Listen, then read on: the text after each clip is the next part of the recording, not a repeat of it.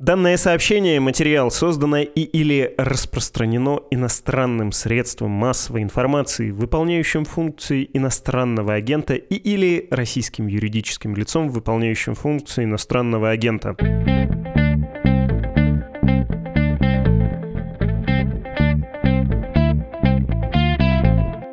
Это подкаст «Что случилось?» на каникулах. Три выпуска на три больших темы. И эти темы останутся важными в 2023 году, хотя были важны и в 2020. К счастью или к несчастью, останутся актуальными. Здесь сегодня исследователь-политолог в Александровском институте при Университете Хельсинки Маргарита Завадская. Маргарита, мое почтение. Здравствуйте, Владислав. Да, напомню, меня зовут Владислав Горин, так же, как и весь э, предыдущий год. Маргарита, пора гаданий, по идее, наступает позже, но погадать мы сегодня, боюсь, э, все-таки попробуем, хотя обещаю, что делать это будем самую малость. С передышкой вот во время этих каникул хочется прежде всего не думать о будущем, а разобраться, наверное, с тем, что на нас навалилось в прошлом году. В какой точке мы находимся сейчас определить. Я про политический режим режим, конечно, в России говорю. И хочется сравнить состояние того, что сейчас есть в России, с аналогичными, близкими, похожими режимами. Я попрошу вас объяснить, как такого рода системы власти растут, эволюционируют или деградируют, как прекращаются. Исторические современные аналогии, ну или отсылки к примерам очень приветствуются. И вы тоже, правильно ли я понимаю, как люди некоторых других профессий, включая журналистику, провели весь 2022 год со странным странным таким смешанным чувством и ужас, и любопытство. Интересно вам было смотреть на то, что случилось с политическим режимом в России, или нет, вас пациент подопечный не удивил? К сожалению, меня пациент не удивил. Я бы даже сказала, разочаровал даже больше, чем я того могла ожидать.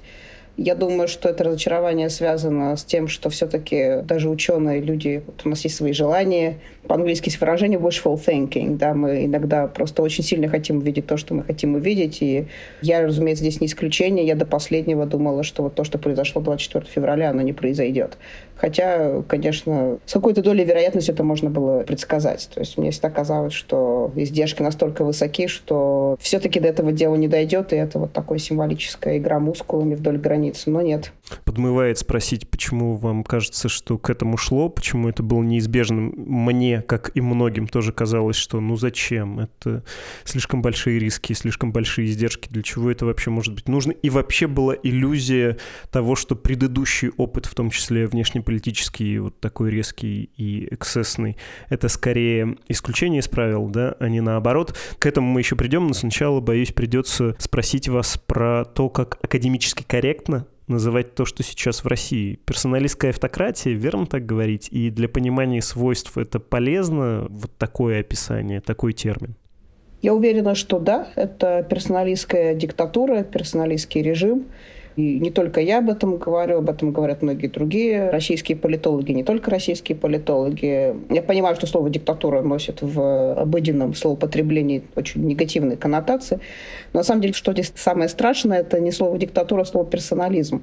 Дело в том, что персонализм — это в некотором смысле... Вот Григорий Голосов очень удачно, мне кажется, сравнил это с болезнью с такой раковой опухолью, которая метастазирует по всей политической системе, от нее чудовищно сложно избавиться.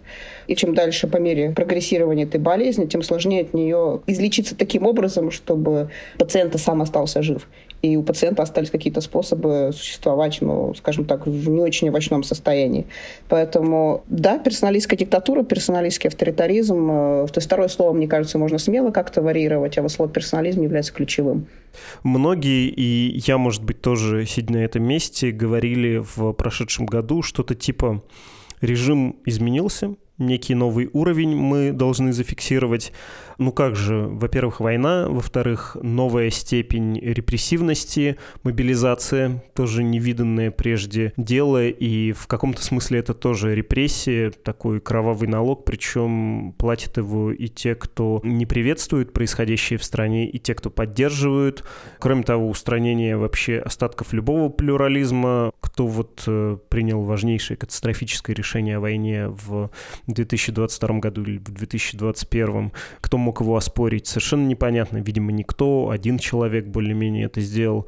Но, и тут, простите, два вопроса в одном, видимо. Что тут действительно важно из изменений 2022 года? Что не было в числе опций вот этой системы, этого режима раньше?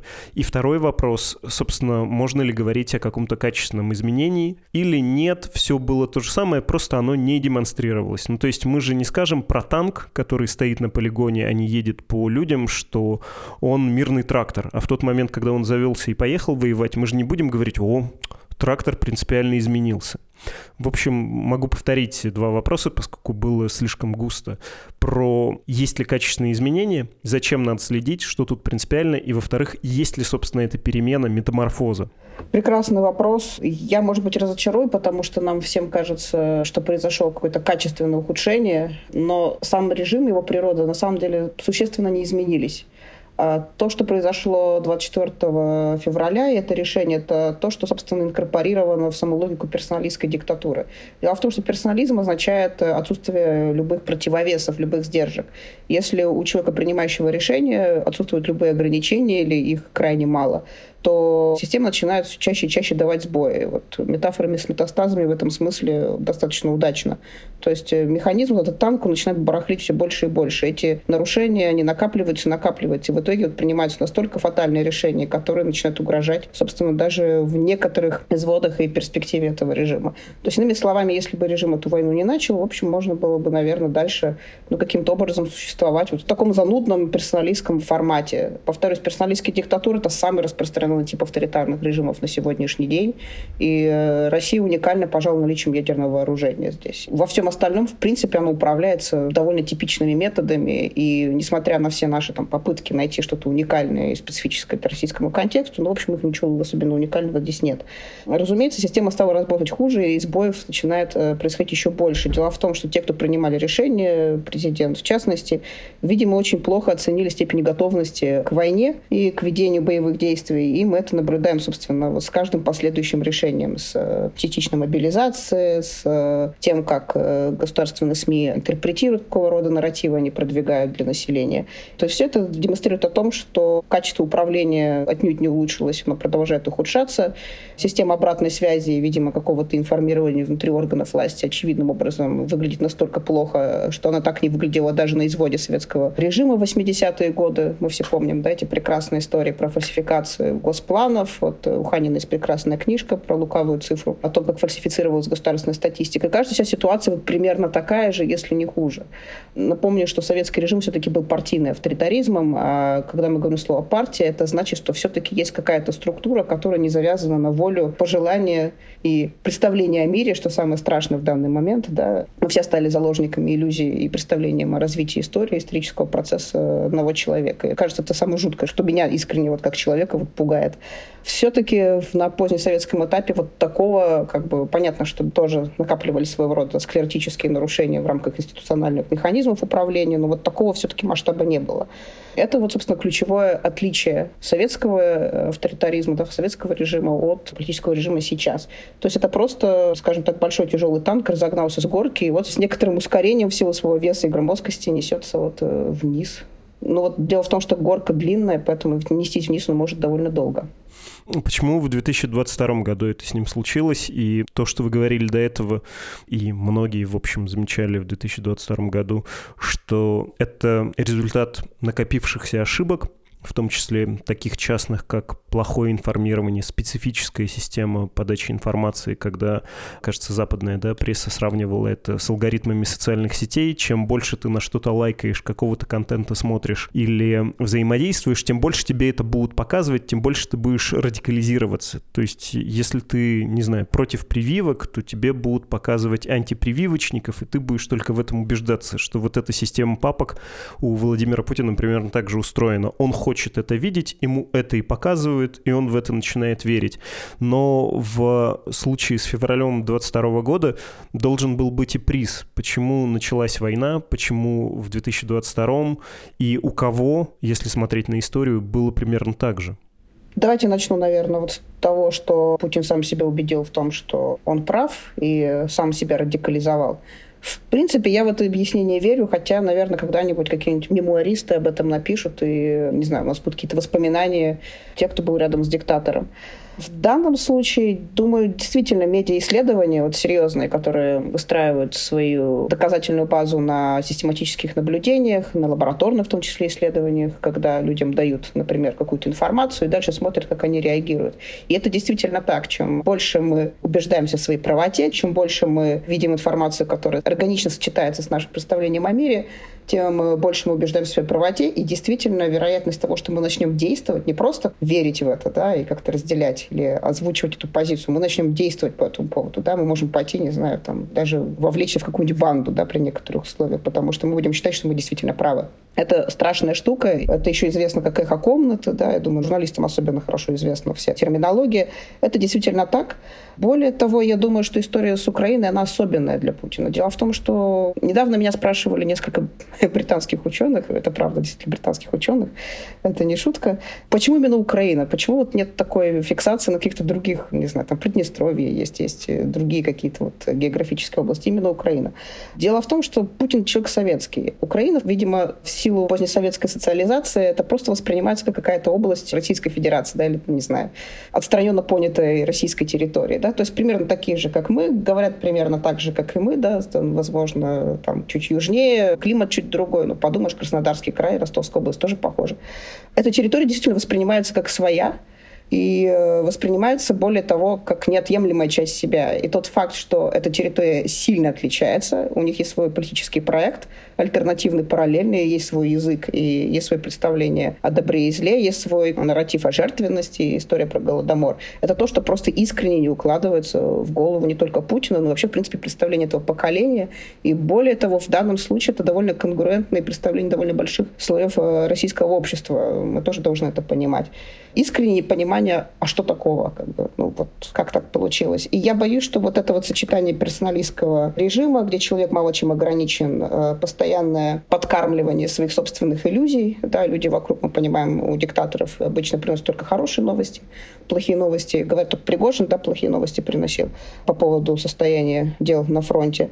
И то, я так понимаю, что это было упаковано определенным образом, но тем не менее, вот комбинация искренних взглядов представления Путина о том, что такое Украина, украинская история, что такое российская история, и причем здесь он, вот вылилось вот в такую трагедию. И я боюсь, что многие российские граждане, сейчас иду немножко дальше за пределы, наверное, этого вопроса, когда слышат эти вот пропагандистские нарративы, я думаю, многие понимают, что это пропаганда. И у меня нет никакого заблуждения о том, что народ какой-то не такой, с ним что-то не так. Нет, люди, в общем, обычно вполне себе рациональные и прекрасно понимают, где худо, где не худо. Особенно, когда речь идет об экономических интересах, о кровавых налогах, о членах их семьи и так далее. Я думаю, что люди не готовы до конца осознать тот факт, что ради, простите мне такое слово, вульгаризм хотелок одного человека должны страдать их близкие. Поэтому они, понимая свое бессилие, просто выбирают то объяснение реальности, с которым им жить комфортнее.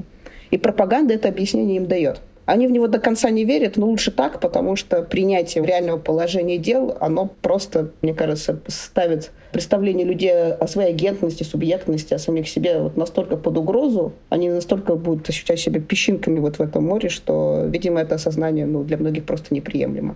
Это такой защитный механизм, если можно так выразиться. Ну вот я так понимаю вот эту историю про пропаганду, про персонализм и про мобилизацию. Ну, собственно, к началу разговора можно вернуться. У всех нас была некоторая иллюзия, все мы хотели верить во что-то свое и рады были находить подтверждение каким-то лучшим своим ожиданиям. Я все-таки рискну уточнить насчет приза. А приз-то какой был? Ну вот эти хотелки, они на чем еще могут основываться? Повторить успех Крыма, понимая, что нужно быть всегда триумфатором и необходимо добиваться этого. Насколько сама система подталкивает подталкивало первое лицо к тому, чтобы принимать такое решение. Политическая необходимость тут была? Политической необходимости никакой здесь не было, но тем не менее это решение, видимо, продумывалось давно. Об этом есть некоторые косвенные свидетельства. Тут э, другие специалисты, наверное, скажут э, точнее.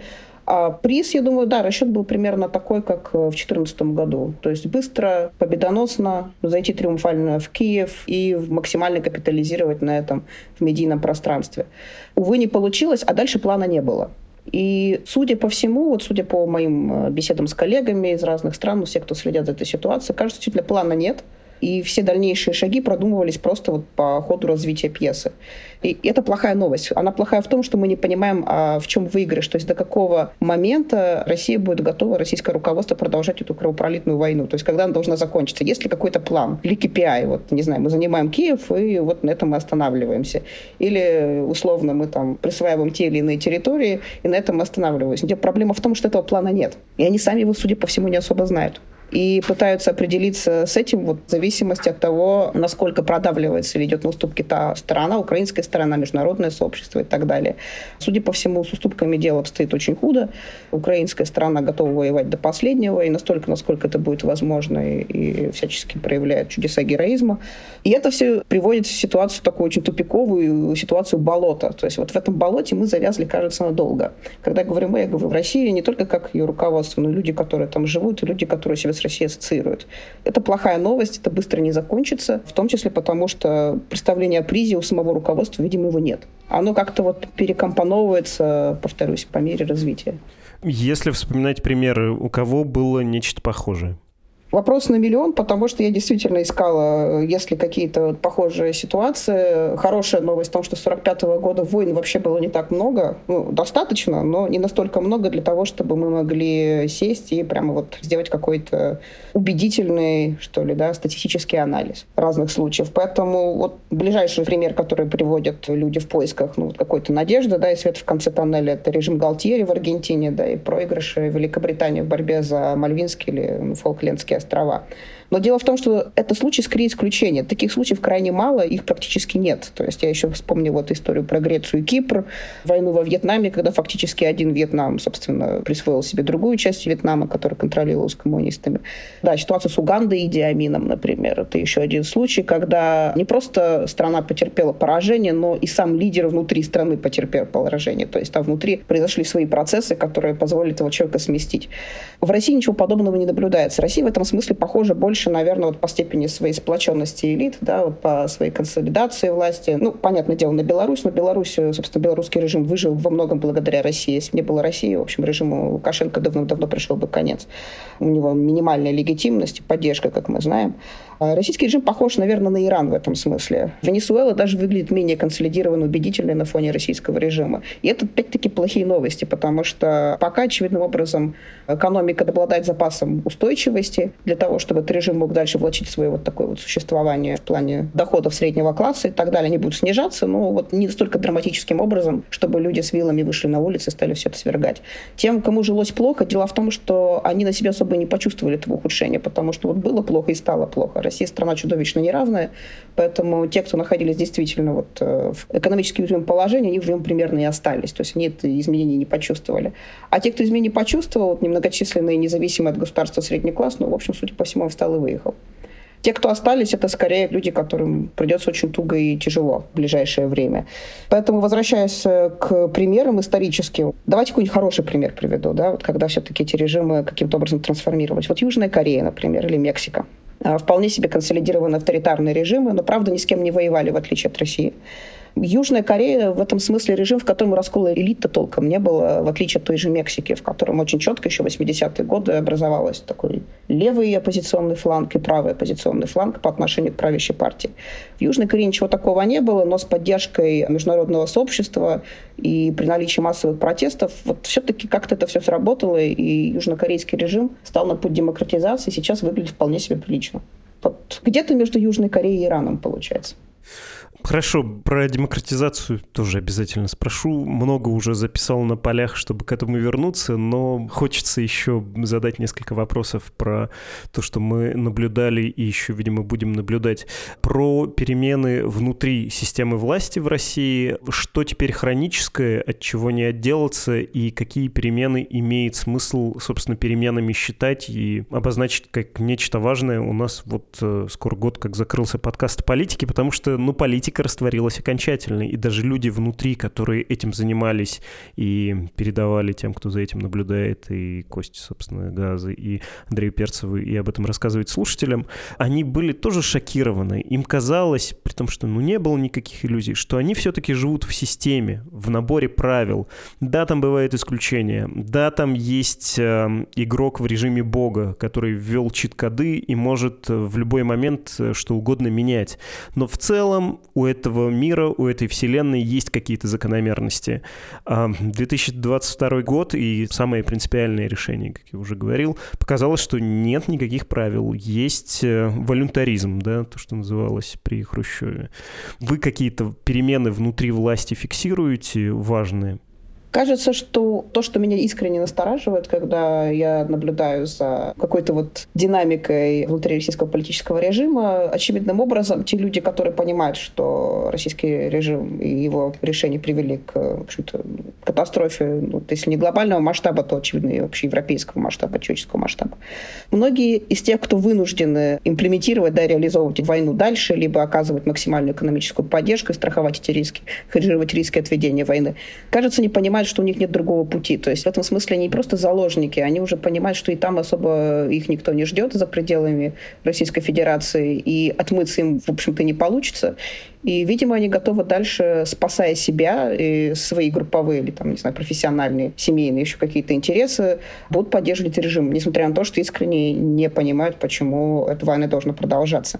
В этом смысле перспектива режима выглядит не очень радужно, и никаких там расколов элит, разумеется, мы особенно не наблюдаем. Вот Чубайсу дали возможность убежать. Э, все остальные, видимо, убежать не смогли. И, возможно, кто и не пытался, зная, что за пределами этого режима мало что ждет. Поэтому они будут бороться до конца, потому что эти группы, я говорю в том числе системных либералов, они борются за свое выживание. Поэтому они уже, как говорится, соучастники преступления против человечества, поэтому вот им придется, видимо, в этом режиме в какое-то время существовать дальше. А по поводу режима Бога и отсутствия правил. На самом деле правила это все-таки более-менее есть. Дело в том, что ничего из того, что произошло, оно не противоречит нашим представлениям о закономерностях развития политических режимов. Все, что мы узнали нового, если так можно выразить, то, что персоналистские режимы иногда могут принимать настолько ошибочные решения, что за это будет расплачиваться не только та страна, которая это приняла, но и, скажем так, все соседи, все вовлеченные группы интересов, Евросоюз и так далее, и так далее.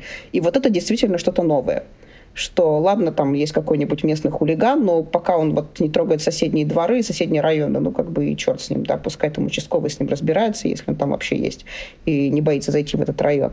А теперь кажется, что система вот такой вот условно, да, коллективной безопасности, защита от таких вот э, совсем непредсказуемых авторитарных режимов должна выстраиваться каким-то образом э, иначе. И вот вы задали вопрос про то, от чего теперь уже не отделаться, то есть какие уже такие приобретенные травмы или особенности российской политической системы уже с нами останутся, даже когда война, дай бог, закончится, и появятся хоть какие-то перспективы улучшения качества управления, да, я уж не говорю слово демократизация, потому что боюсь сглазить. Хотя чего это я боюсь глазить, да, ничего не происходит. Так что можно говорить слово демократизация. Это, пожалуй, история про то, что у большинства россиян останется ощущение этого ресентимента что международное сообщество в момент, особенно российская оппозиция, которая продолжает либо оставаться на территории России, либо уехала, но продолжает каким-то образом пытаться убедить в том, что России нужно помочь. И мы видим, что никакой особой помощи российской оппозиции никто оказывать не хочет. В худшем случае людям говорят, выходите на улицы, протестуйте сами, воюйте сами за свою свободу, организовывайте герильи и так далее. И вот вы как бы сами привели вот этого вот человека к власти, вот сами с ними разбирайтесь. Я боюсь, что вот такого рода риторика, она играет на руку российской пропаганде, и самое главное, действительно убедительно работает и на российского обывателя. Вот этот ресентимент, он будет очень похож на вот такой вот постюгославский ресентимент. Вот в Сербии, если вот вы путешествовали, да, многие, может, слушатели себе представляют, вот бомбежки Белграда — это то, что, наверное, люди едва ли могут простить э, Соединенным Штатам и НАТО. То есть до сих пор это ругательные слова. Я помню, когда я училась в аспирантуре, со мной было несколько сербских коллег, и я помню, что когда речь шла о демократизации, вот вся вот их вот эта проевропейскость, про демократическая настроенность и так далее, она тут же исчезала, и они начинали вспоминать про бомбежки Белграда. Вот если ситуация зайдет настолько, что пострадают российские территории, Россия останется в изоляции, либо дело дойдет до, не знаю, там, внешнего управления или еще каких-то таких вот процессов, то вот этот ресентимент — это то, что, видимо, останется с российским обществом, и то, что нужно иметь в виду будет тем, кто, надеюсь, когда-нибудь будет заниматься реорганизацией власти демократизацией России. Правила, по которым живет окружение первого лица, ну, назовем это условно элитой, элитами, это не имеет значения. Настанет час, э, когда вырастет премия, ну, в частности, да, что может быть частью этой премии, повысится твоя личная безопасность, тебя, может быть, не будут преследовать, или ты там сможешь что-то заработать. И эти люди подстроятся? Я думаю, что приспособленчество, политическая гутоперчивость – это залог их выживания. В данном случае, да, если ситуация будет складываться таким образом, что режиму ну, режиму в любом случае когда-нибудь настанет конец. Дело в том, что персонализма, повторюсь, не существует ровно столько, сколько существует диктатор. Такая вот точка сборки да, этого режима, координационный центр, если так угодно, интерпретировать э, роль Путина во всей этой вот конфигурации. А все остальные, в принципе, они довольно спокойно переметнутся на сторону любого другого управления. То есть там нет никакой идеологии, это технократы по большей своей части, и они, естественно, движимы своими рациональными интересами, связаны в первую очередь с безопасностью, в данный момент особенно. Да, никто не хочет сидеть. А, во-вторых, э, ну, со своими какими-то бизнес-интересами. То есть все до последнего хотят сохранить, видимо, остатки вот своих вот маленьких вот этих империй, то, что удалось заработать за время пребывания у власти. Но они будут вполне себе договороспособными.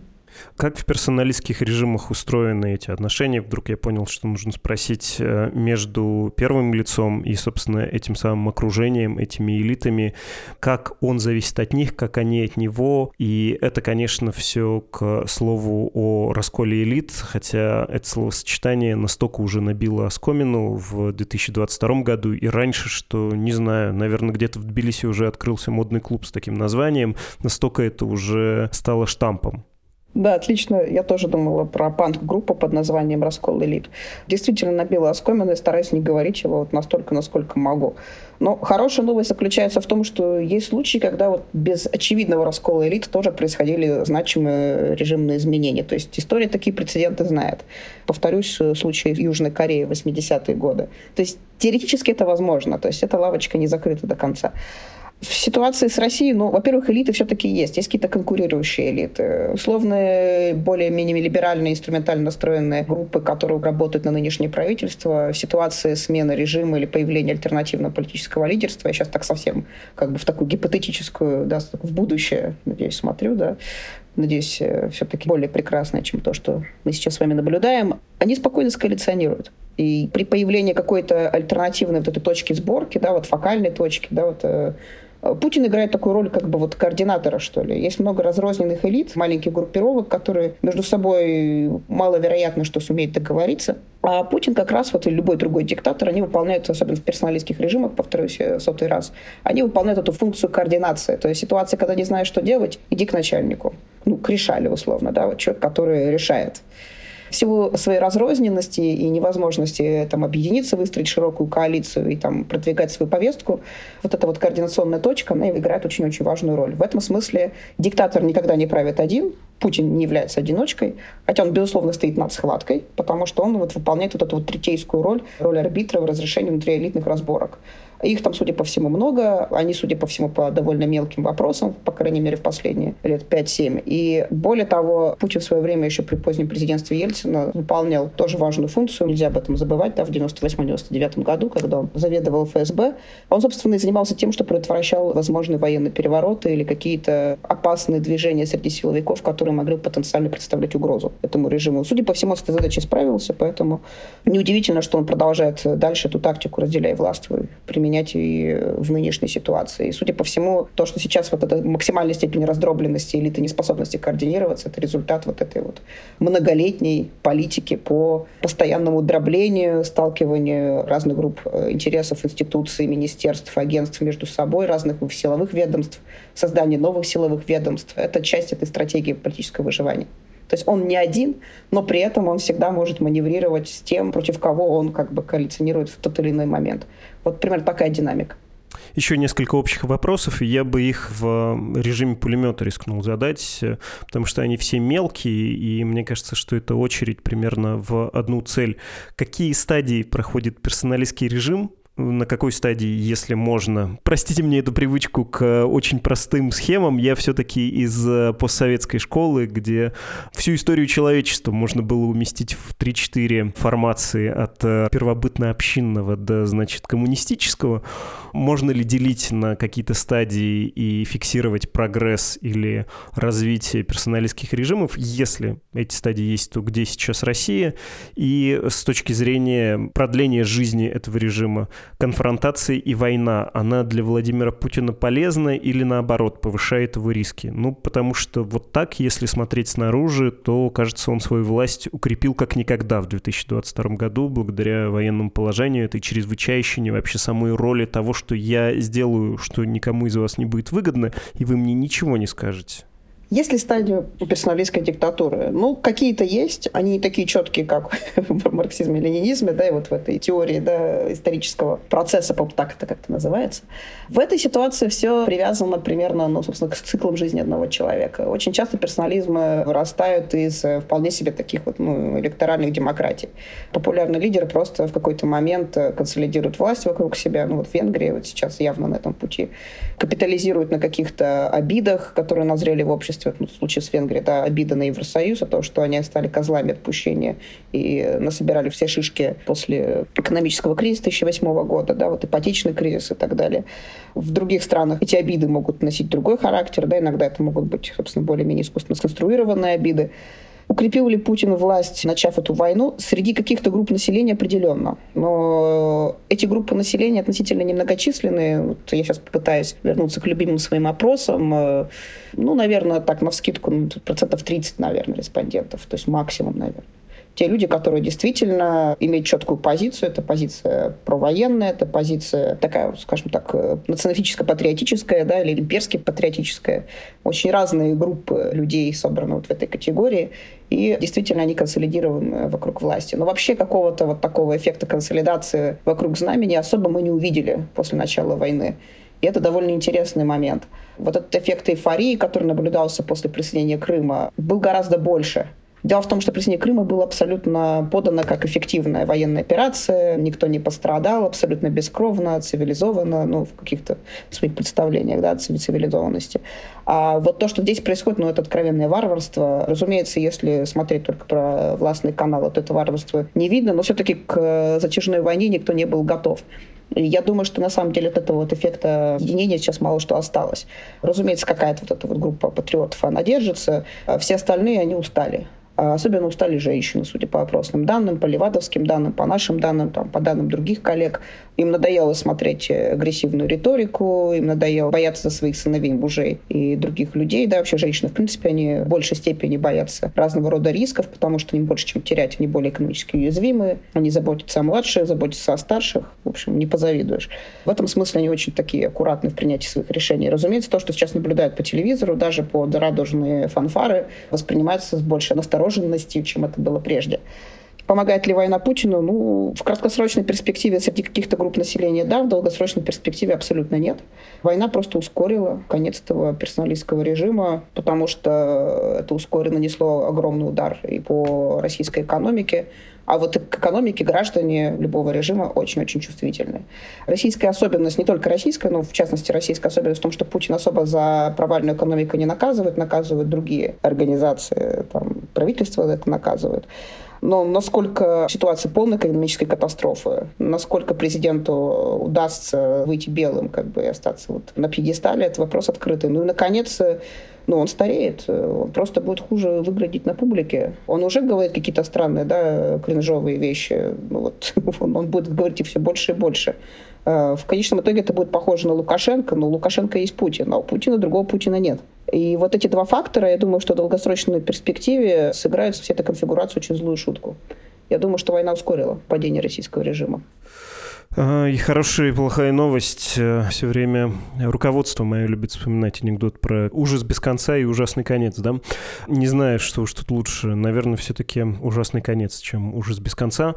Когда все заканчивается. И персонализм сменяется чем-то новым. В каких случаях выше шанс плюрализации? Как мы видели по опыту Советского Союза после его экватора, да, то есть после марта 53-го, после смерти Сталина, там сложилось коллегиальное управление, особенно после октября 64-го, когда был устранен уже вспоминавшийся сегодня Никита Хрущев за волюнтаризм. Кстати, законно, мирно, хоть и не добровольно был устранен. На долгие годы зрелого Советского Союза сформировалась система коллективного принятия решений, и даже ошибочные решения не обсуждались вот так неожиданно и по воле одного человека. Тут часто, конечно, вспоминают и Афганистан, да, например, потребовались тому же Горбачеву изрядные усилия для того, чтобы эту систему изменить и сосредоточить в своих руках власть, чтобы попытаться ее модернизировать, да, но, как мы знаем, это было то ли не модернизируемо, то ли модернизировали плохо, и все при попытке изменения, улучшения развалилось. А в России, скорее всего, учитывая, что вот в таком сейчас состоянии находится окружение элиты, они не в состоянии будут договориться о чем-то чем-то коллективном? Нас ждет новый Путин, новый Туркмен-Баши взамен старого или нет? Есть шанс на, как минимум, коллективное управление? Ну, если мы посмотрим на статистику, мою любимую статистику падения авторитарных режимов, в нее можно верить, можно не верить, но примерно большинство подавляющих персоналистских режимов заканчиваются каким-то новым изводом авторитарного режима. Транзиты после персоналистских режимов, э, в отличие от партийных режимов, они более затруднительны. Почему так? Потому что у партийных режимов авторитарных у них остаются вот эти вот деперсонализированные структуры. Какой-то даже не девайс, а, ну, представь себе, вот, не знаю, автомобиль или поезд, который просто можно спокойно переориентировать в мирных целях, да, вот можно произвести такую конверсию института существующего. А в персоналистских режимах эти институты разрушены. И никаких вот этих вот э, механизмов институциональных, которые бы позволили бы мирным образом перейти из одного состояния в другое, их нет. И поэтому любое решение, оно будет ну, каким-то нелегитимным или проблематичным, потому что, вот, повторюсь, институты десятилетиями разрушались. Именно это и происходило с российским политическим режимом. Но при этом ситуация, конечно, есть. Просто если в 2008 году перейти к какой-нибудь консолидированной демократии было непросто, но сейчас ты в несколько раз сложнее просто. Но это не означает, что это невозможно. Вот наиболее успешные случаи, вот моя любимая Малайзия в 2017 году, где просто диктатор проиграл выборы. Вот так бывает. Но для России теперь это выглядит как фантастика, проиграть выборы, да. Что может произойти? Э, военный переворот довольно вероятная история. Вообще любого рода элитный переворот. Да, я не исключаю, что какие-то элиты на этапах, если военные действия ни к чему не будут приводить, э, не будет никаких успехов, и все это будет затягиваться и иметь э, плачевные последствия, в том числе для кошельков этих самых людей, то да, вполне вероятно, что будет произведен какой-нибудь переворот, если только сам диктатор по естественным причинам не уйдет в мир иной. Такое тоже бывает в силу возраста. Однако нет какой-то гарантии, что после этого становится коллегиальное управление. Впрочем, мне кажется, это было бы, наверное, не таким уж и плохим исходом. А альтернатива — это вот целая череда вот таких вот военных переворотов. Потому что военные хороши в создании переворотов, но очень плохо справляются с задачей удержания власти. Поэтому вот такой каскад мелких вот военных режимов, в принципе, сценарий тоже вполне себе возможный. Никаких хороших новостей тут для нас с вами нет, потому что ну, инвестировать и экономически развиваться такого рода режимы не могут в принципе. Это очень сложно.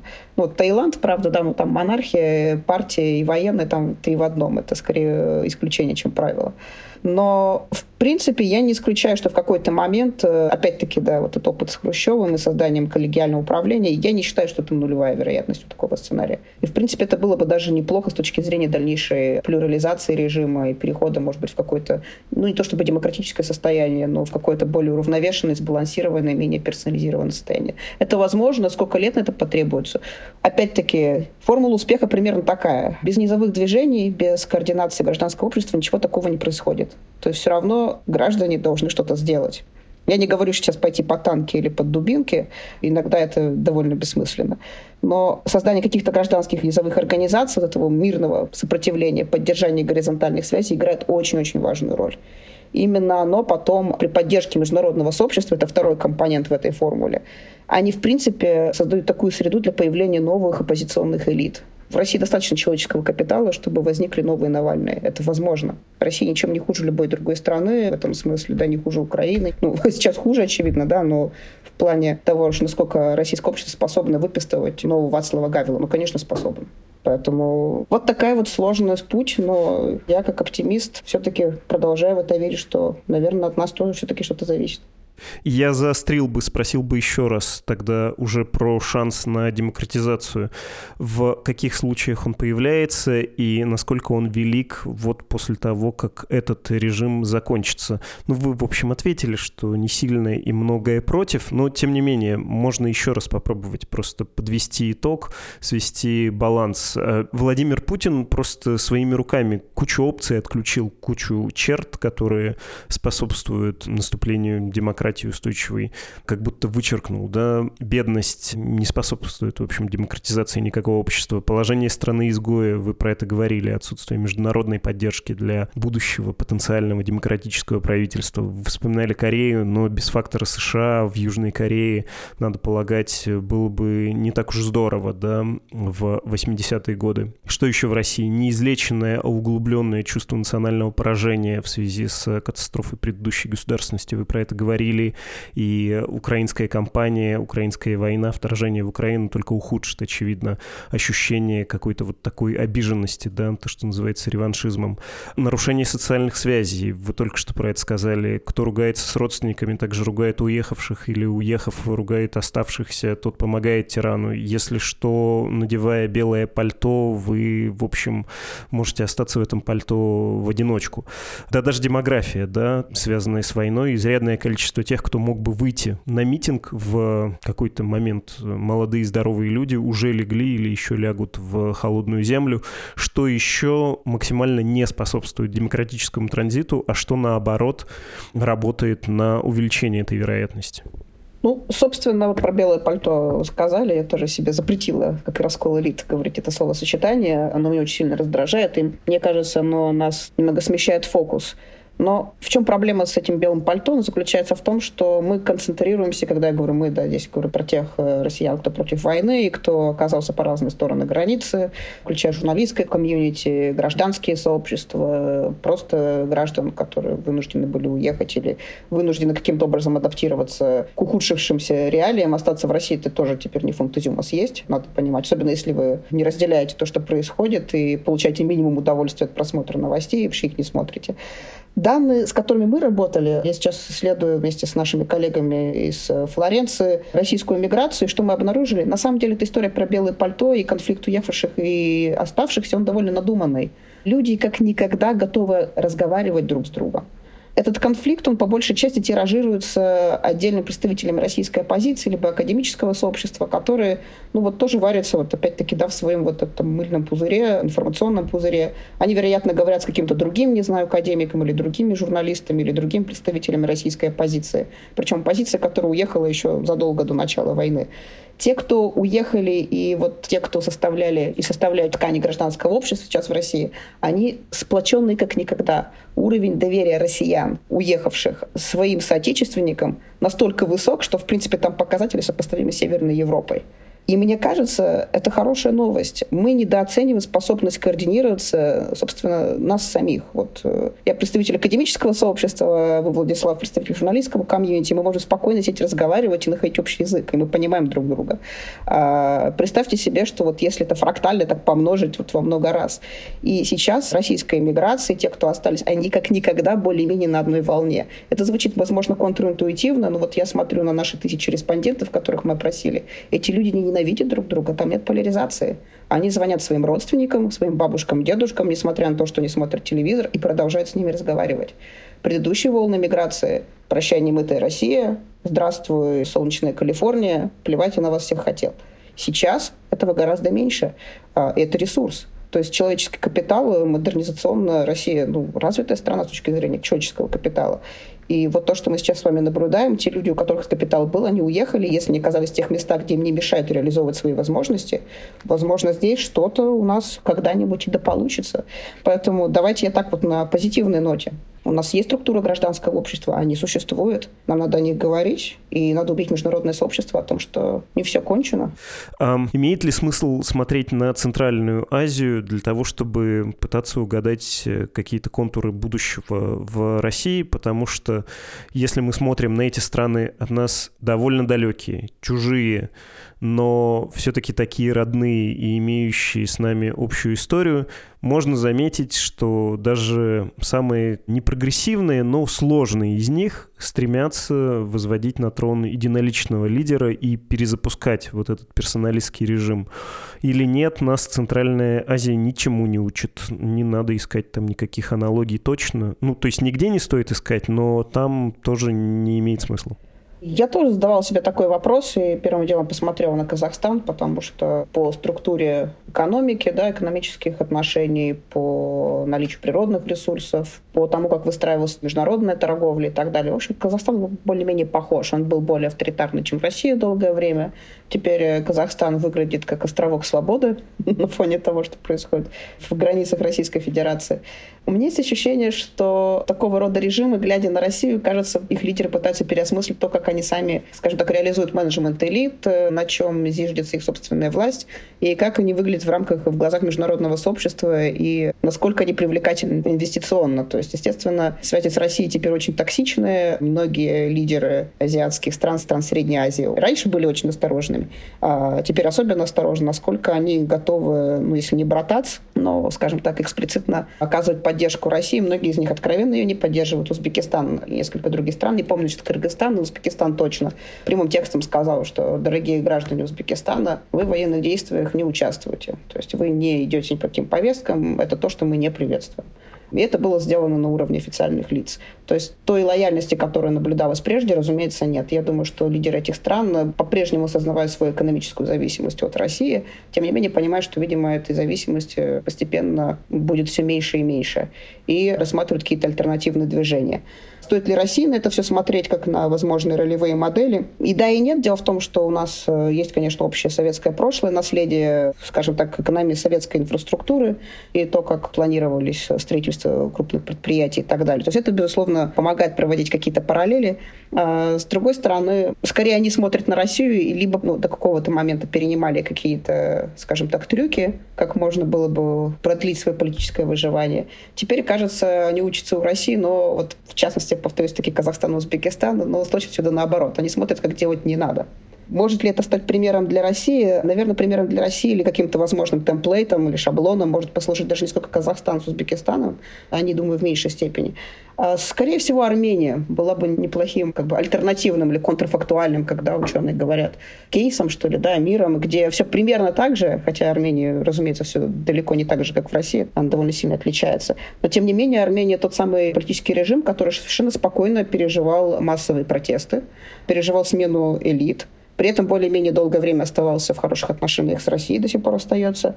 И были такие эпизоды в армянской политической жизни, которые напоминали российский такой вот соревновательный авторитарный режим, ну, периода Сарксяна, например. То есть, как бы найти более реалистичный референт, наверное, да, можно. Вот, э, повторюсь, Армения – Отлично. Последний вопрос про изменчивость, способность к изменчивости нынешнего политического режима в России. Я помню аналогию про метастазы, про то, что чем дольше, тем тяжелее измениться.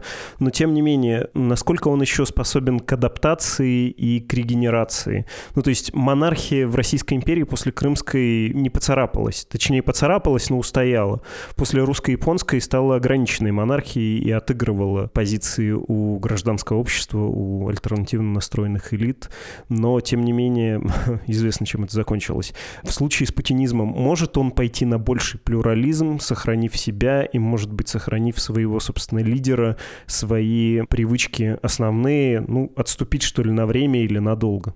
Я боюсь, что нет. И это глубоко укоренено в э, мировоззрении Владимира Путина я боюсь, что у всех, да, теперь есть свой какой-то внутренний Путин, к глубокому сожалению, да, мы каждый раз пытаемся вместо него подумать, э, как бы он себя тут повел, и это ужасно, конечно, да. Фильм про кролика Джо-Джо какой-то просто. Абсолютно, да, это ужасно, как бы, да, вся страна в токсичных отношениях. Да, я думаю, что в силу того, насколько он уверен э, принимать сейчас решения относительно Украины, он убежден в том, что он прав, и не пытается идти ни на какие уступки в этом направлении, даже если это будет стоить ему политического выживания кажется, дело принимает именно такой оборот, то я не думаю, что какие-то переходы к более компромиссным вариантам режима, например, как при позднем Пиночете, когда он фактически просто сдал власть, вот э, я в это не верю. То есть, мне кажется, вот сценарий а-ля Пиночет в России уже нереализуем. Мы прошли точку невозврата. Спасибо большое, Маргарита. Ох, вам большое спасибо. Это исследовательница-политолог в Александровском институте при Университете Хельсинки Маргарита Завадская была с нами сегодня.